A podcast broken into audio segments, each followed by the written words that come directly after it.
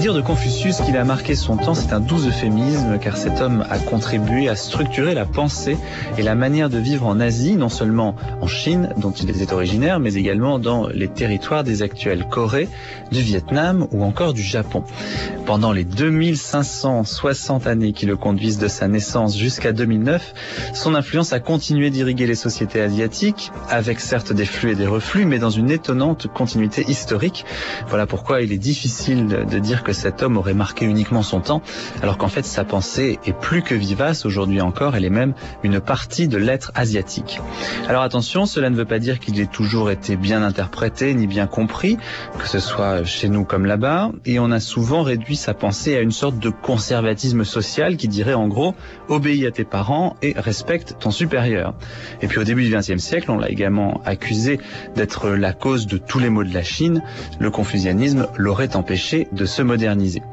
Aujourd'hui, tout cela est largement relativisé de nombreuses publications viennent raviver l'intérêt qu'on lui porte en France, intérêt symbolisé par la sortie du volume de philosophie confucianiste cet automne dans la collection de la Pléiade. Voilà une émission qui cherche donc à le rendre le plus actuel possible, vous l'entendrez.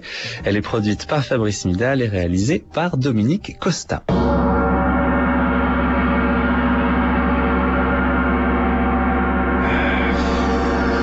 Ça n'est pas une philosophie, euh, c'est pas aidant d'y aller par là, ça n'est pas effectivement une morale, c'est pas du tout aidant non plus. Vous pouvez rappeler juste rapidement chaque fois pourquoi ça n'est pas? Ah oui, ça n'est pas une philosophie. Pour une raison assez simple, c'est que la philosophie euh, appartient à l'histoire de l'Occident et que fondamentalement la philosophie pose la question qu'est-ce que? Et Confucius ne pose jamais cette question. Il pose la question comment? Il ne pose pas la question quelle est la nature de l'être humain? Il ne pose une... Encore une fois, voilà pourquoi on ne peut pas dire que Confucius est un humanisme. Il ne pose aucune définition de l'homme. C'est pas une morale, dites-vous C'est pas une morale, comme j'ai dit tout à l'heure. C'est pas une morale parce que il ne s'agit pas de se conformer à un bien ou à un mal. Il s'agit d'entrer dans l'espace du rite. C'est autre chose. Ça n'est pas une religion Ça n'est pas une religion parce qu'il n'y a parce qu'il n'y a pas de rapport à, à Dieu. tout simplement. C'est pas du tout ça. Dieu en Occident a été le garant du monde. En Chine, c'est l'homme. Mais c'est l'homme pas au sens de, du, du, au sens humaniste, c'est l'homme au sens où il se constitue, c'est la tradition, on pourrait dire. Ce qui est garant du monde en Chine, c'est la tradition. C'est le rite, c'est la loi, c'est la, voilà. Donc vous diriez, Confucius, si il vaut mieux pas l'entendre à partir de la philosophie, de la morale ou de la religion. Le problème pour entendre Confucius, on pourrait dire il faut être un peu chinois, il faut se souvenir. Il faut se souvenir d'un lieu euh, très ancien et c'est difficile de on, là, là on est, on est, vous me mettez face à la véritable difficulté d'entendre la pensée de Confucius. Euh, Confucius est un auteur très difficile pour cette raison-là, c'est-à-dire qu'il il faut se souvenir du lieu de sa parole, d'où il parle. Et pour cela, je crois, euh, au lieu de vouloir le définir et lui définir un statut, euh, il faudrait, à mon avis, mieux essayer d'entrer dans ce qu'a été le monde chinois, d'entrer, de lire les traités ritualistes, de lire euh, un petit peu le Shuding, qui sont les, le, les, le magnifique livre de poèmes euh, qui, qui, est à l'origine de la Chine. Euh, et je crois que c'est comme ça qu'on voit. On voit que c'est un monde. Voilà. Et Confucius, c'est le maître de cérémonie d'un monde. Voilà. Si on pouvait donner un statut, ça, le maître de cérémonie d'un monde, c'est Confucius. France Culture, le mardi des auteurs. Confucius, penseur confucéen, néo-confucianisme.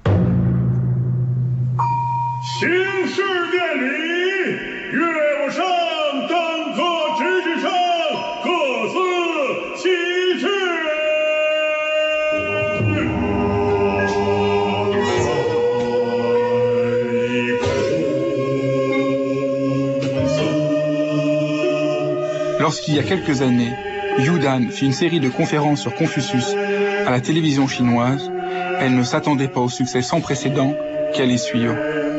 Celle que le journal Le Monde a surnommée la star du néo-confucianisme pour masse populaire de l'empire post-maoïste en transition, a réintroduit Confucius. Son livre, Le bonheur selon Confucius, publié en 2009 chez Belfond, qui en a été tiré s'est vendu à des millions d'exemplaires et éclaire tout autant Confucius que le souci actuel de la Chine de retrouver, après la césure du XXe siècle et la révolution culturelle, un rapport à sa propre histoire. Pour nombre de sinologues français, Confucius est non pas un sage pour notre temps, mais un humaniste témoin d'une sagesse grise et d'une religion hypocrite de la bonté. Ou encore, comme pour Simon Leys, Confucius est l'auteur d'une morale humaniste de fraternité, tandis que pour Théodore de Bary et Bilter, le responsable d'une forme d'autocratie. Qu'en est-il? Qui est Confucius?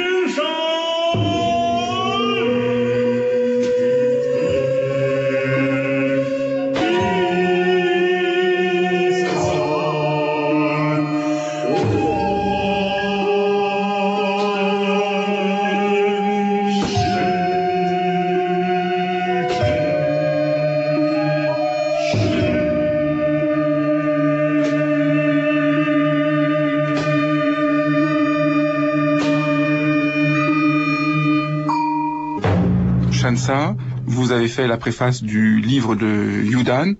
La surprise du succès de ce livre, c'est qu'on avait l'impression que Confucius était un peu relégué euh, dans le passé lointain depuis 1919, euh, hein, je crois, depuis le 4 mai 1919. Puis après, euh, tout au long de l'histoire de la Chine, on a eu l'impression que Confucius appartenait à un monde complètement passéiste, une forme de réactionnaire qui empêcherait le progrès. Et le succès phénoménal du livre de Yudan, puisque c'est plusieurs millions d'exemplaires en Chine, semble montrer que on s'est trompé et que peut-être Confucius n'a pas été entièrement compris. Alors la vie de Confucius est très très complexe parce qu'il est né euh, 551 avant Jésus-Christ. Il a vécu très longtemps, plus de 70 ans.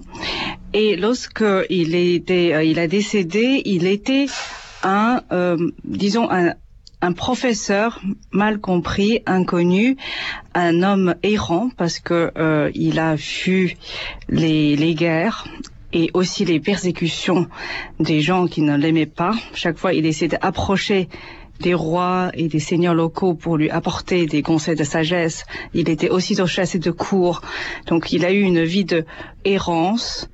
Il était mort non pas dans l'anonymat, il était un homme respecté, euh, disons connu, mais ne jouissant aucune notoriété officielle.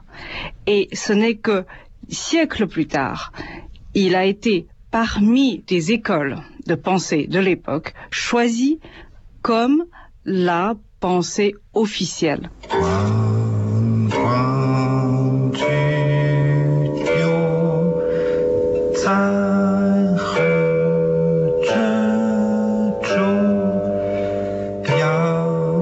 Rémi Mathieu. Confucius est né en 551 avant notre ère, dans la principauté de Lou, qui est euh, une principauté féodale de l'époque euh, des printemps et des automnes. Euh, il appartient à une famille de la petite noblesse. Alors on sait qu'il perd son père très tôt, qu'il perd sa mère peu après, donc qu'il est livré à lui-même relativement jeune. On sait également qu'il n'a pas eu de, de, maître à proprement parler, donc qu'il a, à partir de 15 ans, appris par lui-même la lecture des textes qu'on appellera plus tard les classiques, c'est-à-dire ceux qui fondent vraiment la culture euh, lettrée des Chinois. On sait aussi qu'il s'est marié tôt, à 19 ans, qu'il a eu un fils, dont on parle d'ailleurs dans les, les entretiens, de Confucius et une fille qu'il a donnée en épouse à l'un de ses disciples, et puis qu'il a occupé quelques postes administratifs euh, et politiques dans sa principauté, celle de, Lou. On sait aussi, et beaucoup plus en détail, euh, quelles sont les responsabilités plus élevées qu'il s'est vu confier. À partir d'un certain âge, euh, d'une part dans sa principauté d'origine, c'est-à-dire celle de, de Lou, comme je l'ai dit, et d'autre part dans des principautés voisines. Il entreprend en effet assez rapidement des voyages euh, au cours desquels il espère à la fois recruter d'autres disciples. La légende veut qu'il en ait eu 3000, c'est probablement beaucoup. Il en eut en tout cas 72, ce chiffre est symbolique pour euh, la pensée chinoise qui sont restés relativement fidèles.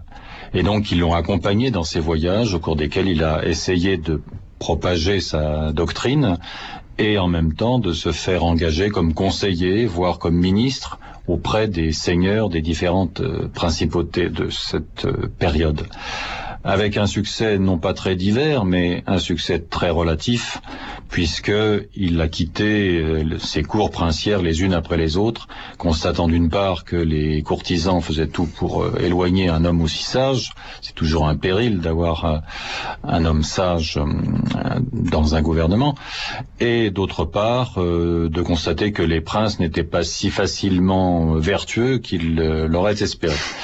Donc il est rentré chez lui assez âgé, vers 68 ans, je crois, et il a commencé à réviser, à relire et réviser, et on dirait aujourd'hui à éditer ces textes classiques que j'évoquais à l'instant, c'est-à-dire principalement le Shuding, c'est-à-dire le classique des poèmes, le Shuding, c'est-à-dire le classique des documents historiques, le Chuanqiu, c'est-à-dire les chroniques des printemps et des automnes, de sa principauté de loup, etc. Donc cette œuvre de révision est une œuvre tout à fait majeure, puisqu'elle va déterminer la lecture des textes fondamentaux pour euh, la civilisation chinoise, qui vont servir de référence pendant 2500 ans, à la fois à l'éducation et au système de valeurs euh, de la Chine classique et même de la Chine prémoderne, euh, pour l'ensemble des étudiants et même des hauts fonctionnaires.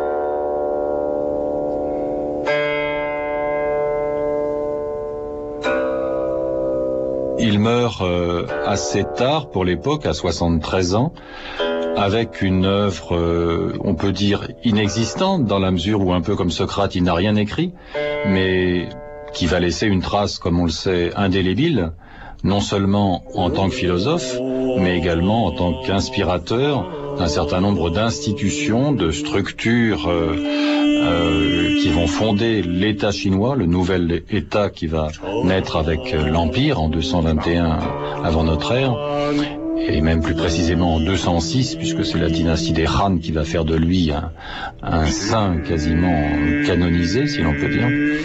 Euh, et avec une cohorte de, de, disciples qui, eux, vont mettre au propre les notes qu'ils ont prises au cours de ces dialogues avec lui, ce qu'on appellera donc les entretiens de Confucius.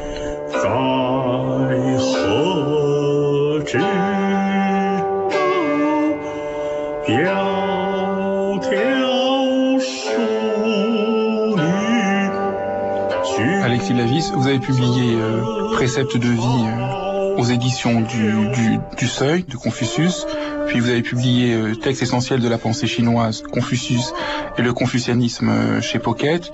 Vous avez rédigé l'introduction au livre de, de Yudan et vous dessinez une figure de Confucius très euh, surprenante pour nous parce que on a souvent présenté Confucius comme la figure d'un humanisme et vous insistez beaucoup plus sur euh, la question du rite. Euh, Qu'est-ce que c'est que, que le rite et comment réussir à comprendre euh, Confucius et tout le confucianisme et son immense importance à partir du rite le mot rite euh, se dit li en chinois et euh, il est composé de deux éléments. D'un côté, l'idée de d'un enseignement ou de quelque chose qui viendrait du ciel, et de l'autre côté, euh, enfin le, pas l'idée, mais on, ça parle de la vaisselle sacrificielle qui était utilisée lors des cérémonies. Donc on a clairement dans le mot li l'idée d'une intercession, l'idée de, des augures, l'idée de la divination. Voilà, il s'agit de commercer, entre guillemets, avec le surnaturel ou avec les puissances. Confucius ne retient pas du tout ce sens-là du mot. Lui qui pourtant est très très sensible la parole qui vient du mot lui-même.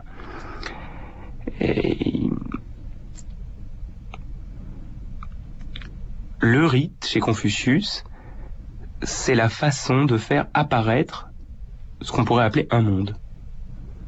Le rite, c'est la scène dans laquelle l'ordre, un ordre sacré,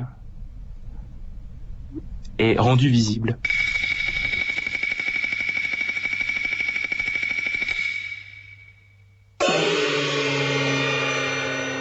Pourriez, Shansa, juste nous, nous décrire le parce que il a un format tout à fait singulier le livre que vous avez de, de Confucius. Alors le livre j'ai importé, il est plus petit que ma main et, et c'est ma mère qui m'a donné il y a très longtemps, avant que je parte à Paris, ma mère me met ce, ce, ce petit livre dans mon sac à main et me dit je te donne ce format et comme ça tu peux l'avoir toujours dans ton sac à main.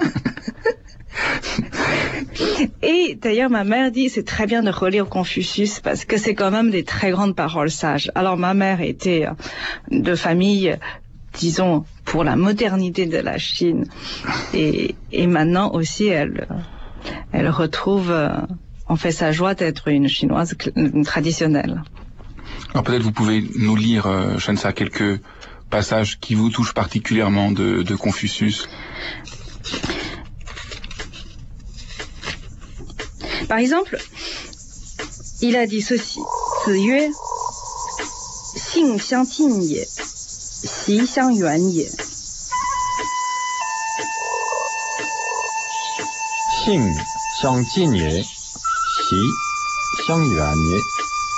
La nature est ce qui rapproche les hommes les uns des autres. Les usages, ce qui les éloigne les uns des autres.